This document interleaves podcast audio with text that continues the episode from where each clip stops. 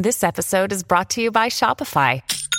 Forget the frustration of picking commerce platforms when you switch your business to Shopify, the global commerce platform that supercharges your selling wherever you sell. With Shopify, you'll harness the same intuitive features, trusted apps, and powerful analytics used by the world's leading brands. Sign up today for your $1 per month trial period at shopify.com slash tech, all lowercase. That's shopify.com slash tech. Hi, and welcome back to Realistic Sustainability Educational Shorts. This week I'm a little miffed. Yep, this is Mad Mike. I'm angry. I just read on a news article that the United States has opened public land back up to drill for oil and gas. So this week, we get a disappointment message from Mike. I know when it comes to politicians, they all lie. I get it. I wish it wasn't that way. I wish people dealt with politics as a person, like I would hope to do someday, but they don't. They say one thing, they do another. And it doesn't seem to matter. We're always picking the lesser of two evils. And when we do that, we're still siding with bad. We're just siding with what we believe is less bad which is another reason why I say we should all be running for something. But either side can be destructive.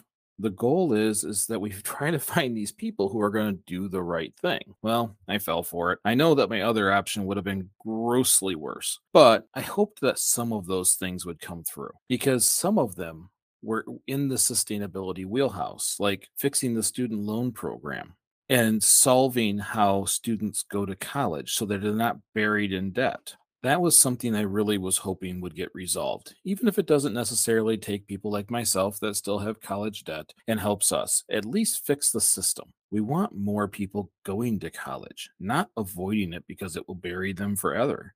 Right now, the US have, has has one of the lowest enrollments for college. How do we stay a tech nation? How do we stay on the forefront of science if people aren't going to school? Yeah, that's not good and they haven't fixed it. Honestly, they just keep kicking the can down the road. They're hoping that if they can get through this, that someone else will have to have to deal with it. And I'm disappointed by that. They failed to pull fossil fuels out of the infrastructure bill. We're building roads and bridges and everything a fossil fuel driven vehicle can ride on. But when they talk about the energy grid, eh, there's little bits and pieces where they celebrate, oh, we're going to put a little bit towards solar, a little bit towards wind. But the grid needs to be revamped. We need to change the sources. You know, we wouldn't be drilling in public lands for more gas and oil if we were diversed away from gas and oil. And that had to start. And here we are, year or so in or more, and we're not started. And the bill, the bill pretty much shows that we're not going to start. We're gonna we're gonna keep our duct taped electrical system until it starts to fail. So when people move to electric cars and grid failures happen, they can point and go, see, told you electric cars were a bad idea. When the whole idea is smart microgrids allow us to use tremendously less, balance easier, and bring in more sources like solar, wind,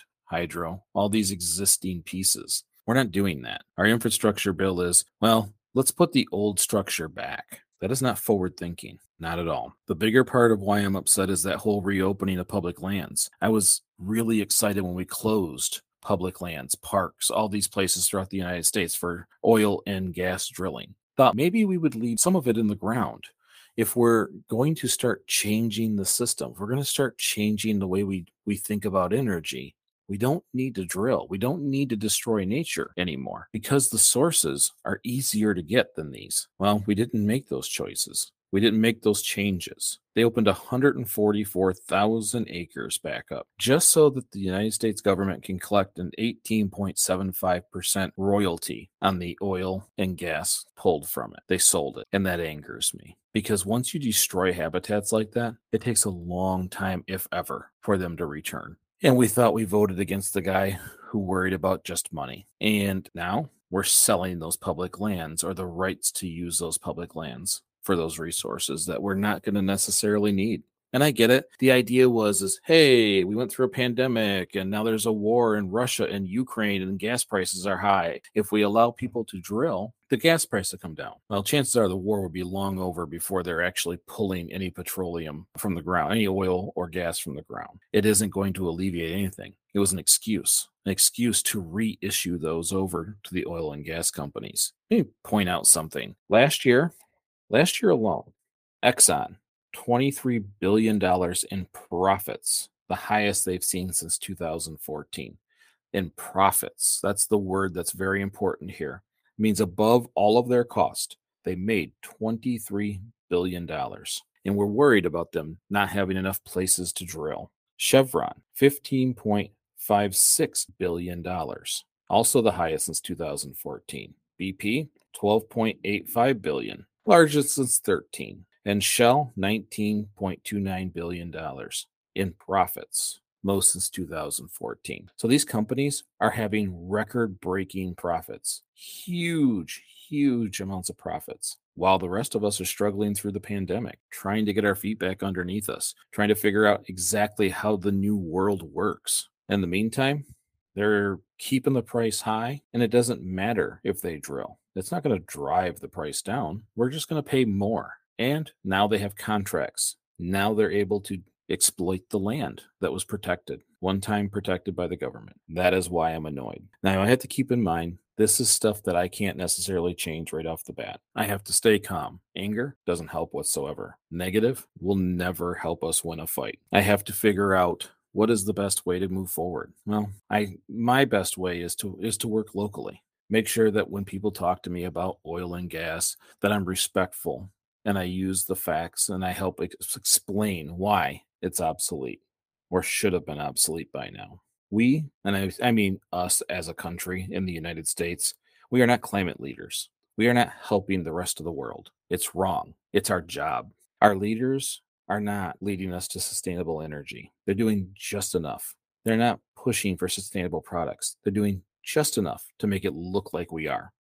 But we're not. We're stuck in the 1980s. We're stuck in the cash grab in, in this consumer culture. Our leaders, they are too. Most of them, most of them know that they can live this life. They can consume and consume and consume because before it becomes a real problem, they'll be dead. But that's that's that shows no empathy, no understanding of what they're doing to their kids and grandchildren. We're making poor choices. We have to get better. How are we going to be the world leader in technology? How are we going to be able to revise the energy grid and do all these things? We got less people going to school, and our leaders don't acknowledge the problems. This is kind of our fault. I'll say mine. I know no one likes to hear our fault. It's not it's not because we chose the wrong person. I don't think we ever had a person that we could have chosen. There's always one or two in the background that we wish would be the one running because I think that they would they would lead us to a better place, but they never get the opportunity to make it up front. We have to be a voice. If we do it locally, maybe statewide, some of you may even go in national.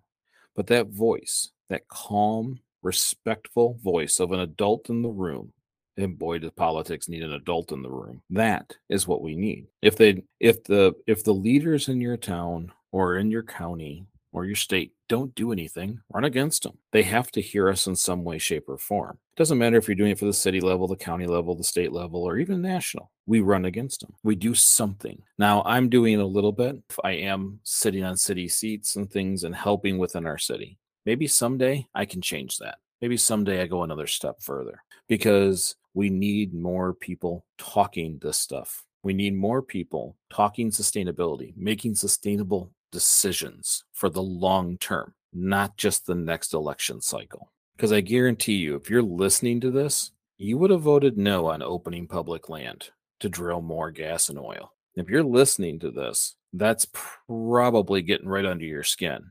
And shortly, you'll be Googling it to see if it was true. We need more sustainability leaders in roles that make a difference. So if you've got friends or yourself, go do it. I, I encourage it. And you know, maybe someday I'll do a little more than I am today myself because it's important. It is important. And unfortunately, current leadership in a lot of places, not just the US, just blow it off because they know they'll be dead before it matters. Well, I usually say, thank you for listening. I hope you liked this episode. But I'm not sure you would like this episode. It is what's happening. We will deal with it. and we will continue to move forward with positive steps. But eh, you're still welcome to post this on Facebook or any social media site or share it with a friend. You're still welcome to support realistic sustainability in the same old manners. Go on greeningyourlife.org forward slash podcast or go to the Anchor hosting site and just type in realistic sustainability. That's where you can support us as low as 99 cents per month, uh, under 12 bucks. Or do me a favor and just leave a five star review. Say something nice. I like reading. And after today, I could go for some nice. So leave us a review somewhere, preferably on Apple, because apparently iTunes kind of drives the system when it comes to the algorithm. But thank you again for listening. Remember, we're just trying to get a little better each day. Little bit, little bit, big bit. And when it comes to these problems, we can't solve them today, but it's these collective little bits. I promise you, they'll add up to a big bit, and we'll fix some of this. Thank you so much for listening, and I'll see you next week.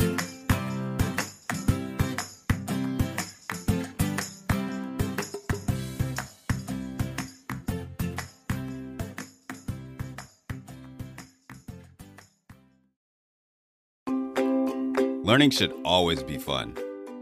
It's proven. When you make it fun, kids will remember.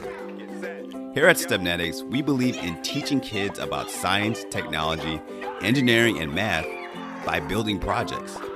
These students are building robots, rockets, electrical circuits, cars, and much more. STEM surrounds us, and the biggest companies in the world are tech companies. Let us help you support your little scholars and prepare them for the future. For more information, visit us at stemnetics.org.